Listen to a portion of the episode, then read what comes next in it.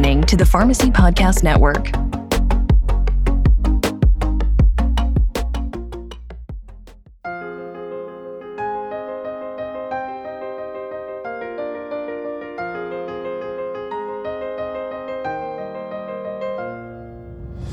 Welcome to the Integra X Files, a place where we'll explore and solve for the X factor that will help reshape the future of long term care pharmacy. Join us to discuss topics and insights that will help you discover ways to grow your pharmacy, stay up to date on important legislative and regulatory issues, learn best practices for operating a profitable pharmacy business, and unlock the mysteries of technology. Good morning. Uh, welcome to this session of the Integra X Files Pharmacy Podcast. I'm Ed Vest, the Director of Pharmacy Professional Affairs from RedSail Technologies, and our guest today is Ms. Susan Rodas. Susan, tell us a little bit about yourself. Thanks, Ed. Um, my name is Susan Rodas. I am a pharmacist by trade, and I work for GeriMed, um, which is a long-term care GPO and PSAO. Um, I have been working in long-term care for about 38 years and in, um, in at GeriMed for 32 years and have um, done a lot of work in long-term care for those years for all the pharmacies out there doing long-term care. Yeah, I'm glad to have you with us and uh, proud to say that I was a GeriMed customer uh, about as long as you've been there. So uh, that's good. So uh, this is section, session two of a two part series on the medical at home model, also uh, known as LTC pharmacy at home, uh, for pharmacies providing services to qualifying patients. In session one, and I would encourage you to uh, go back and see session one if you haven't seen it. We focused on the definitions, what medical at home model is, the patient requirements, pharmacy requirements, and just started getting into the payer model. In session two today, we're going to recap some of the highlights of session one and then dive into what a pharmacy needs to do to begin the assessment and the implementation of this model. I think Susan and I are both excited about this opportunity for pharmacists. I think it's something that uh, is going to help the healthcare system in overall, but specifically for those uh, that want to continue or want to have those services that they need without going into a facility. So, session one recap uh, Susan touched on the concept is beneficial to the patient, the pharmacy, the physician, societal health, and it saves money because we can provide this care uh, to the patient much less expensive, more efficiently than others. One of the things Susan pointed out, and and I often have to remind people when when we say long-term care, we're not just talking about skilled nursing homes. These are assisted living facilities, group homes. Uh, there's a lot of uh, patient classifications that fit into the long-term care definition.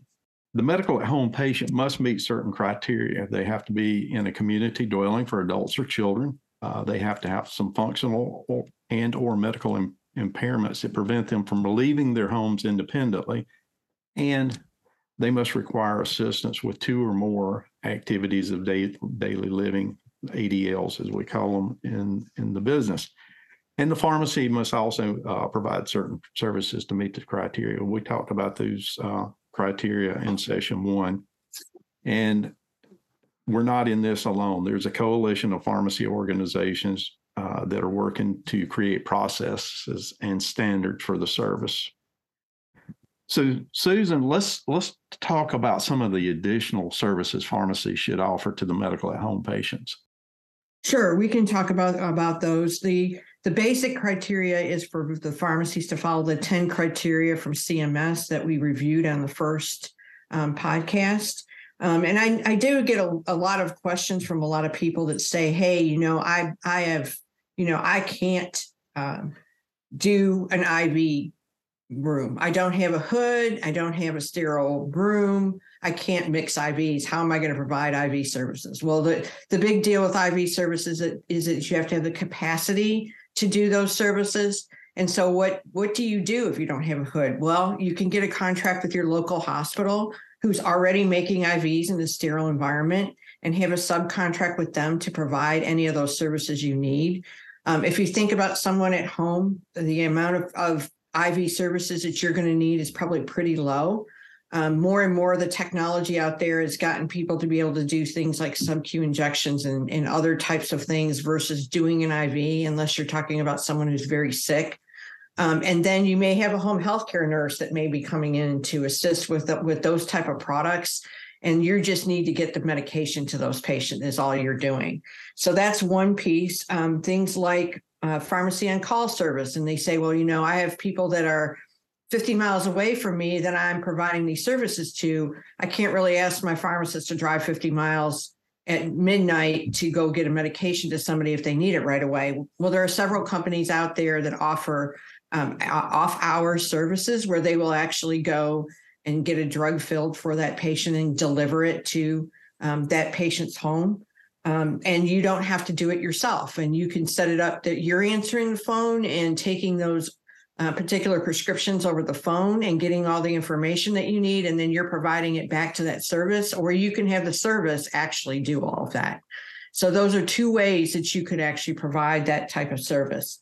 And then compounding, if you have tricky compounding and you're not you don't feel capable of doing that in your pharmacy, you can also contract that out with a local pharmacy that is doing those complicated um, services that are out there. So that's another thing that you can also do.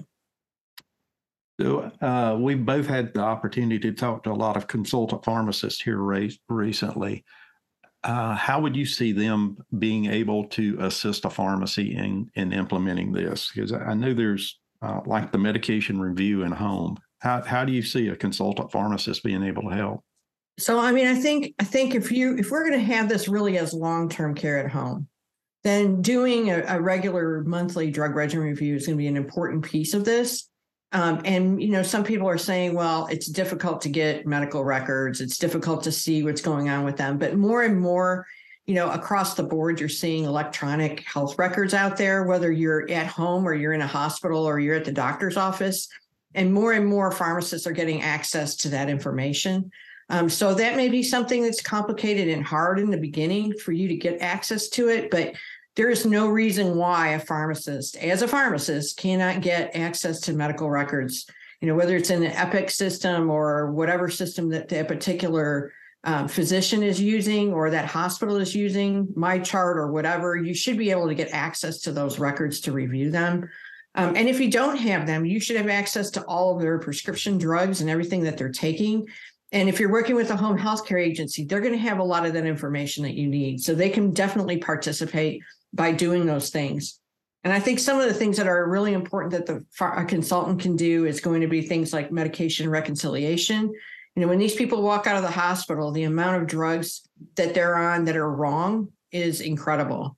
Um, you know, to see people get put on multiple um, they they don't even keep in the hospital. They don't keep multiple statins. They don't keep multiple calcium channel blockers. They don't keep any of these things on there. They have one that they give to everybody while you're there.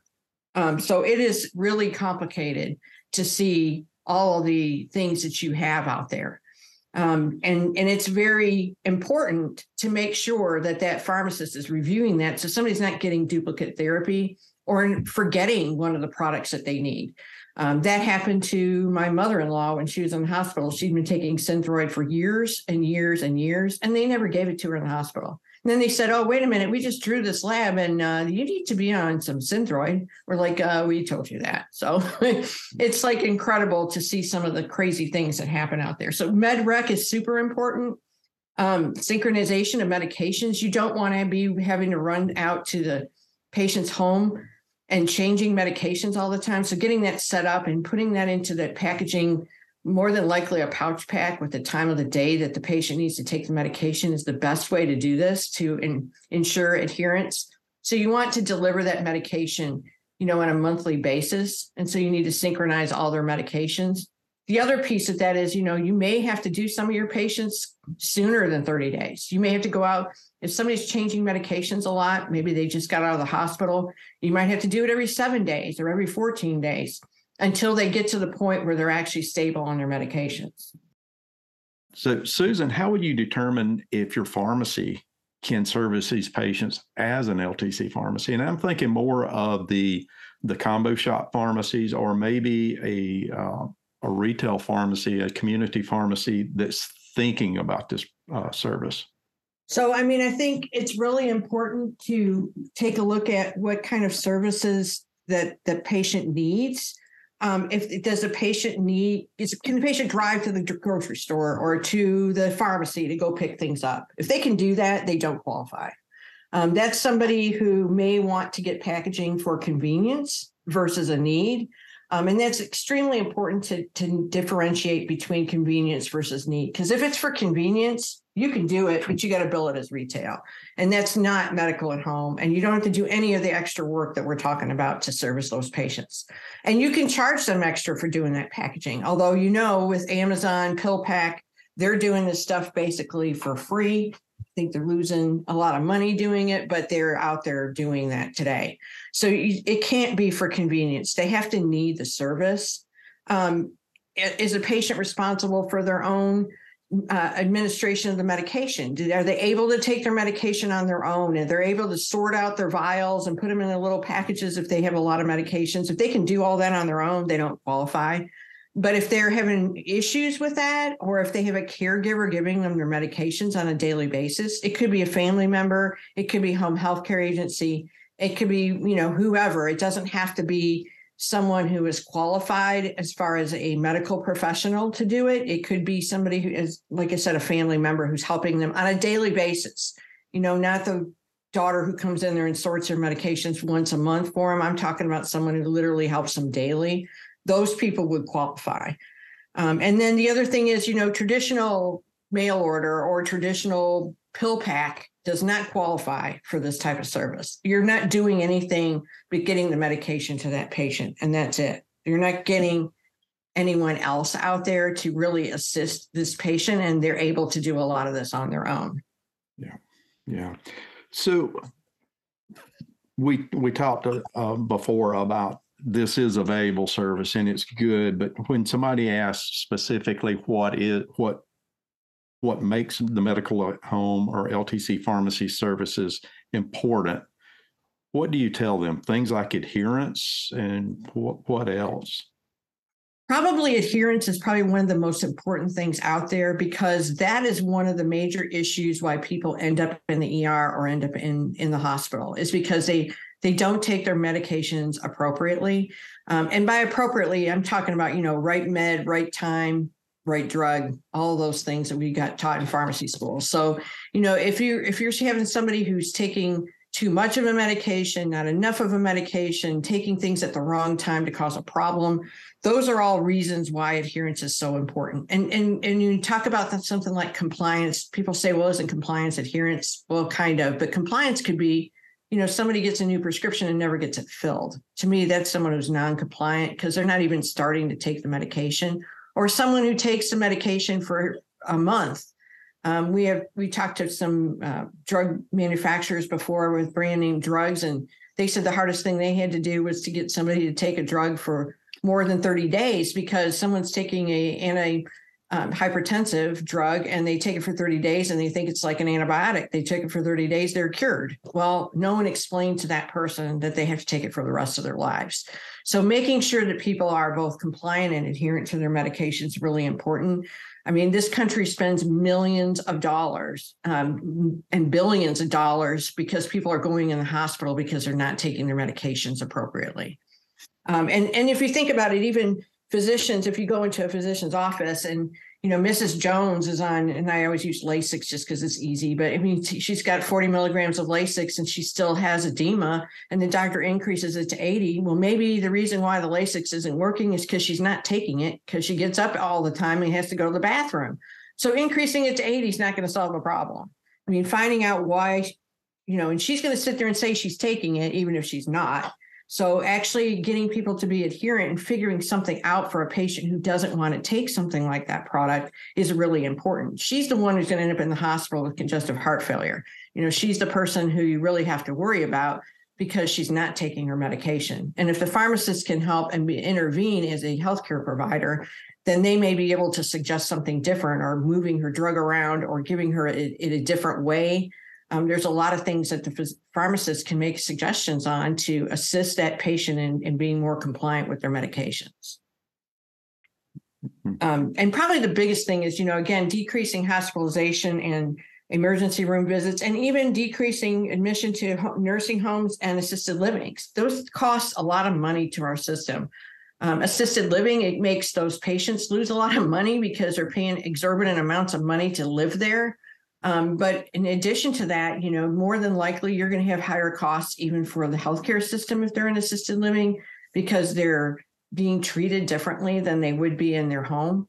Um, you know, and I always joke around and say, well, you know, the food's a lot better at home than it is in assisted living or a nursing home too. So, and you know, if the pe- person's eating better, you got a lot of these people who are super skinny and and not eating correctly, and if they're able to eat at home and eat the foods that they like, then they're going to be healthier as well. Um, and of course, the biggest deal is it's cheaper. You know, it's much cheaper to have somebody live in their home than it is to live in one of these facilities or go to the hospital all the time. So one of the first questions I get from a pharmacy uh, that that's gotten into the thought process, and I'm talking right now, uh, not a closed door LTC pharmacy, but either a small combo shop or maybe just uh, a community pharmacy is thinking about getting into this. The ones that have gotten into the process to think about the billing component ask whether or not they need to get a separate NCPDP number to fully uh, leverage the reimbursement that they that they would get. So I'm sure you get that question as well. Yes, definitely. Um, and it's an important piece to understand. Having a separate NCPDP number and NPI number allows you to have a separate PSAO, a long term care PSAO to work with, so that you can bill at the different rates um, for the services that you provide, especially if you're doing assisted living and group homes and skilled facilities. All of those, you definitely are going to see um, an increase in reimbursement and no DIR fees, which is a big thing everybody wants to hear. Now, so you say, okay, well, I'm gonna, I'm only doing medical at home. That's what my pharmacy wants to do. So, okay, what do I do? Well, it's important too because there's certain um, of the uh, programs. One, you can there's a couple of plans that allow you to actually to bill as a skilled facility, and then there's small plans. I won't say that they're big plans or small plans, and it depends on the PSAO you belong to whether or not those are available or not.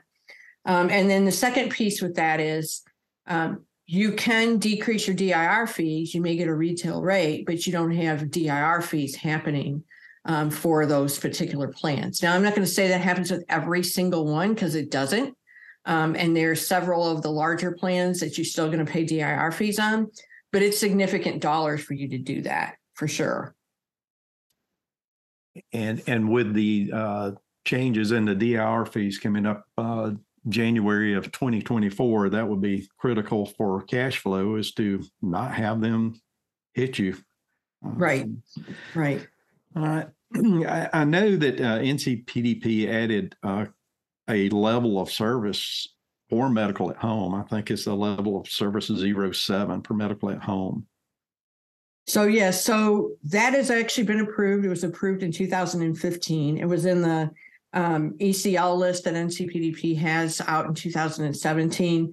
That is the ones that approve this. So if you are a uh, if you are a plan that has a contract with a long-term care PSAO and you have decided that you're going to pay these at the same rate, then you have an opportunity to use that level of service of seven, which actually means medical at home with special pharmacy services identical to long-term care beneficiaries with the exception of emergency kits and and logs. So those two things that are on that list of 10 things, you don't have to do emergency kits. And, and we when we did this, we put that in there because we know no one's going to put extra drugs in somebody's house. That's just a you know a place for disaster to happen if somebody were to get into that kit. The only place that really happens is in hospice that you have a kit um, that somebody would have available for pain management. Um, but you really do not see that in in a home. You would not want that. So that was actually written into the code from NCPDP. And as you know, NCPDP is the holy grail for doing all of your billing, and they are the ones who set up all the coding for do this. And that and that actually passed unanimously, which um, I was very shocked at because you you know you got PBMs out there who balk at everything they have to pay more money at, and they actually all approved it. So I was pretty excited when that happened. However, you know, the big deal is that you have to negotiate with the plans to pay this extra money and to allow that level of service code to go in there. Anytime you change coding in their systems, you're talking about money. And so every time you want to do this, you have to you have to go back to them and say, okay, well, how long is it going to take for you to change this coding? And that I think has been one of the barriers to getting this done is that piece. Um, as well as these guys don't want to pay more money. I mean, let's bottom line is that's what they want to do. And they'll use excuses like, oh, well, we our programmers backed up for three years. We can't do anything for all that time, you know. So both of those things I think are important to consider. So I, I sat in on your session at uh, NCPA on the for the LTC pharmacy group, and I remember one of the cautions that you gave everybody was make sure you use the patient if you're doing medical at home, make sure you sure you use the proper patient residence code. Yes, that is super important. There are people out there who think you should be able to use a four as assisted living for these patients. Uh, do not use a four unless you want to get audited, unless you want to have money taken back. Um, you're doing a violation of a, of a contract. Um, and people say, well, people told me they can do it and they're getting paid. Well, we know for sure, and I'll, I'll be more than happy to tell you, Caremark is auditing for this. Um, that's the biggest payer you have on there. And if they catch you, they're going to take that money back for sure.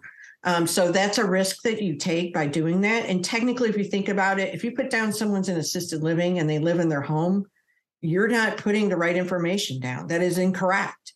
Um, and so anytime you put incorrect information down, I mean, people have been audited for using the wrong NDC number for the same drug. So if they're going to look at an NDC number for a generic drug, they're going to look for this type of thing also. Um, and I would be careful. You know, they they have their ways of getting this information out. They can pick up the phone and call the beneficiary and ask them, "Where do you live?" The person says they live in their home. You know, you you're going to have your money taken back. Um, so please make sure that you bill correctly. We're we're trying to protect the pharmacies out there. That's an important piece. We don't want people doing the wrong thing now because we have a chance of getting this done correctly. And um, you know, that just basically makes it harder to negotiate these contracts if people are out there saying, well, people are incorrectly billing. Why do we want to do this? You know, so it's really important to bill the correct number or correct coding. So with with the billing, uh, I don't think CMS has approved any or required any additional fees for this service yet. Is that correct?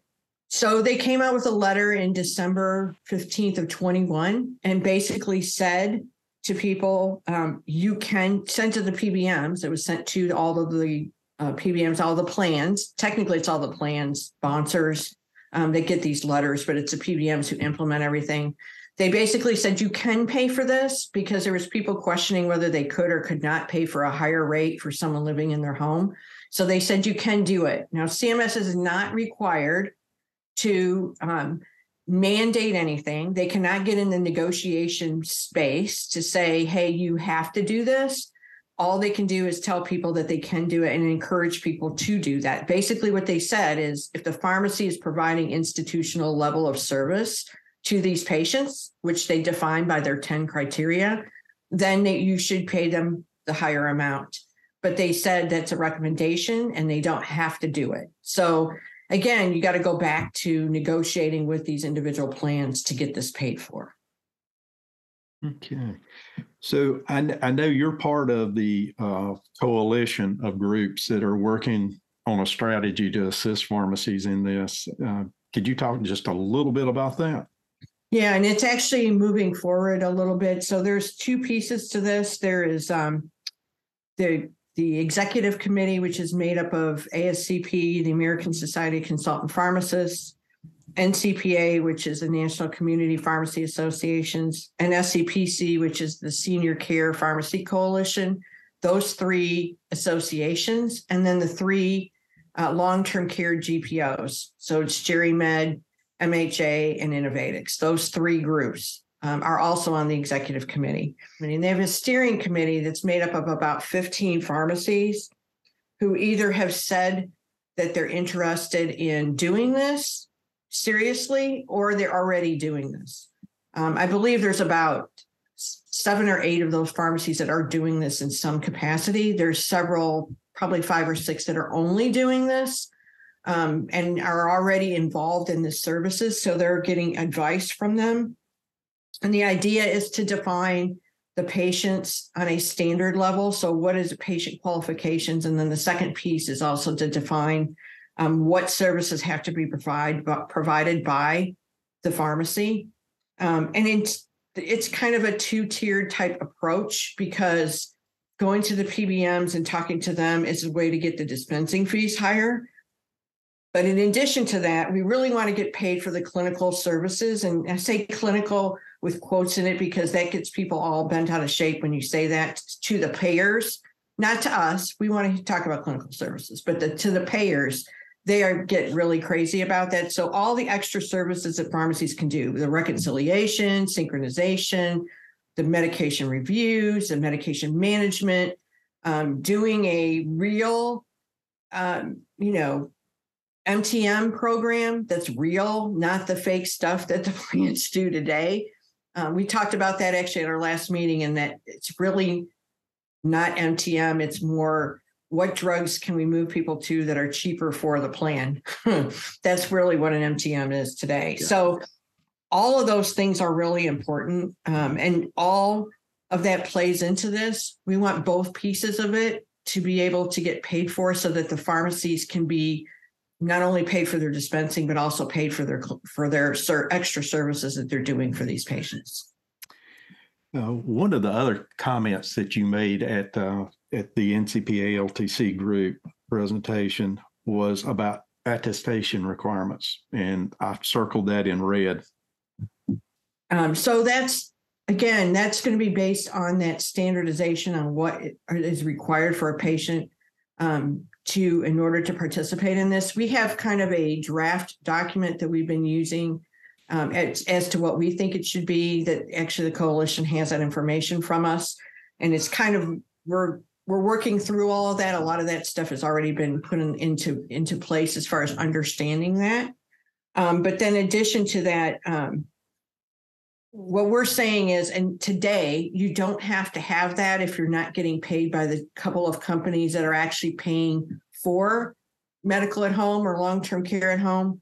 Um, but you do need to have it in place um, going forward. I think if I was a pharmacy and I was doing this, I'd probably go ahead and get the attestations because that way you've got something on file. So if somebody hits a button and says go, you've already got everything done and ready in place already. And it, it, doesn't need to be signed by necessarily the physician taking care of them. You could do that. If you don't feel comfortable doing it, you could get the prescriber to sign off on it or a nurse practitioner or you know a home healthcare nurse to sign off on it but as a pharmacist you are a healthcare professional you can sign off on it and keep that in your pharmacy so that you're ready to go if somebody comes and says oh wait a minute we have PBM XYZ is going to go ahead and pay for the services, and you already have it done for all of those patients.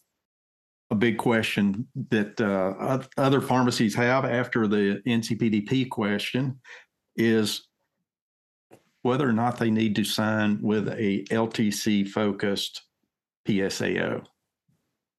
So I think it's extremely important. You're not going to get the reimbursement.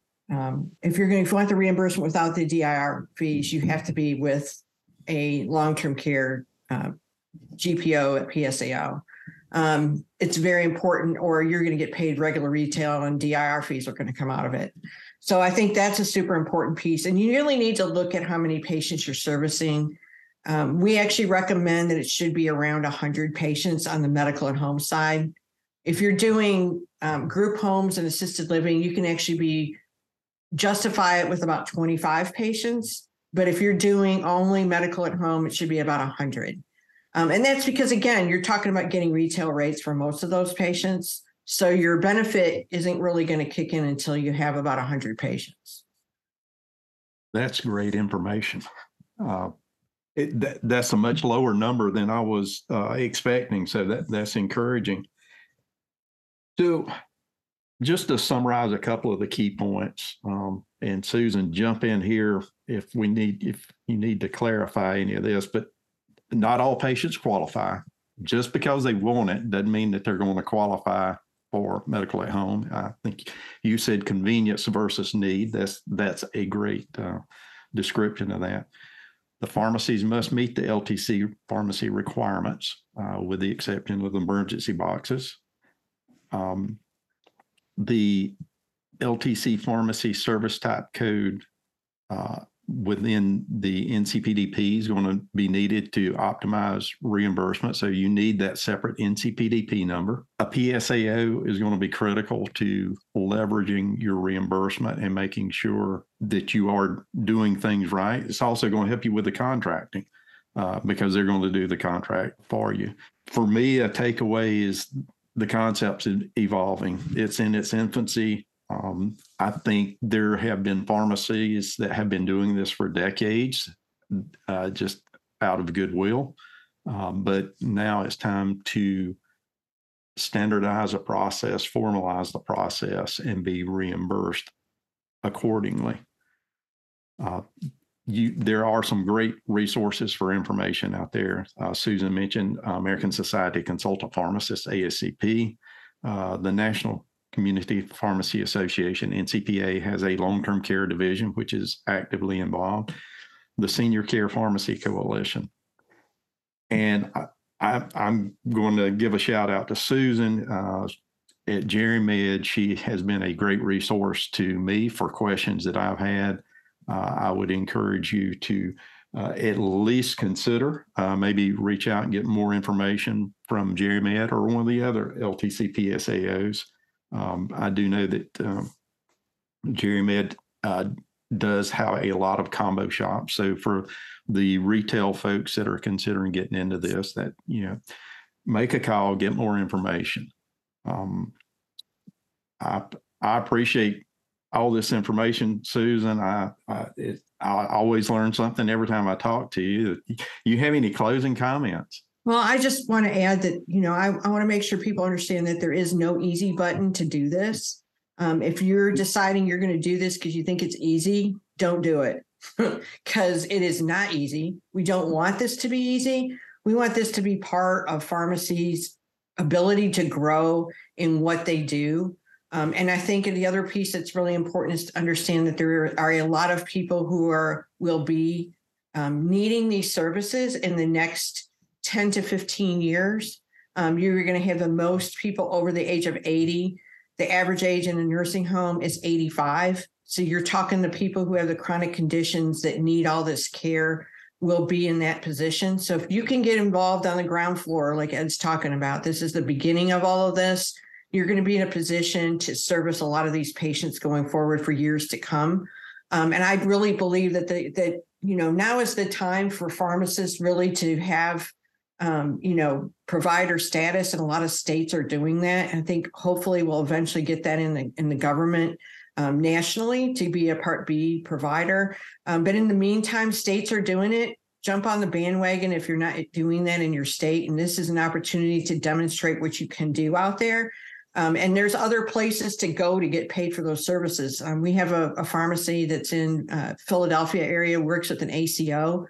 Um, and she gets paid by the ACO to do this work. She's decreased their hospitalizations from in, you know, in the 30% range of rehospitalization till 8%. I mean, that is unheard of. No one does that. So the ability of her services to do that is really something special. Um, and that's the kind of thing that you want to be doing. It's time for people, you know, it's obvious to us that if the patients take the right drugs, they're not going to the hospital. But unfortunately, it's not obvious to everyone. And so, you know, that's another piece of the coalition is gathering data and getting all that information. So I think all of that stuff is so important. Um, and if you miss stuff on listening to this, please re-listen to it again. Um, if you got questions, you can always email me, email Ed, and he can get the message to me.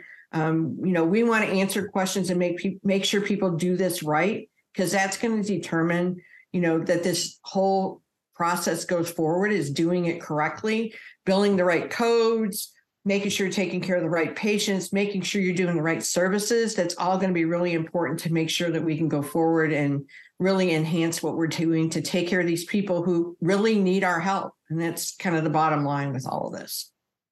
It, it is indeed. And you said a couple of things in there that reminded me that uh, encourage all pharmacies. Uh, you need to be a member of your state pharmacy association because that's who uh, lobbies on your behalf uh, within the state. Uh, pharmacy regulations are pretty much state specific. So you need to be an active member of your state pharmacy association, but you also need to be a member of the national pharmacy organization that most closely aligns with your practice. Uh, NCPA, uh, great, great community presence. And with their long term care division, they're expanding into the combo shops and some closed door pharmacies. Uh, American Society of Consultant Pharmacists for the consultant pharmacists, as well as uh, uh, closed door pharmacy providers, and then, then the Senior Care Pharmacy Coalition. But also remember who's working on those contracts for you, and that's your PSAO. So make sure that you're engaged with your PSAO. If you're going to expand your uh, scope of practice, make sure that your PSAO is capable of doing that. And, and you may need to have two PSAOs. Uh, but that's something to investigate. So, as Susan said, if you got any questions, please reach out to me. I'm ed.vest at redsailtechnologies.com. You can get a hold of me. Uh, if I can answer it, I will. If I can't, I will lean on Susan. She's used to me doing that. So, uh, on behalf of RedSail Technologies, uh, like thank you for joining us on this session. Uh, if you got any questions, reach out. I hope everyone has a wonderful day. Thank you. Thanks for listening to the Integra X Files. Subscribe today at IntegraXFiles.com and be entered to win a pair of Apple AirPods Max. Integra knows software is only part of running a successful long term care pharmacy. Get easy access to thought leading content on operations, growth, technology, and policy at IntegraXFiles.com. Giveaway entry period ends November 30th, 2022.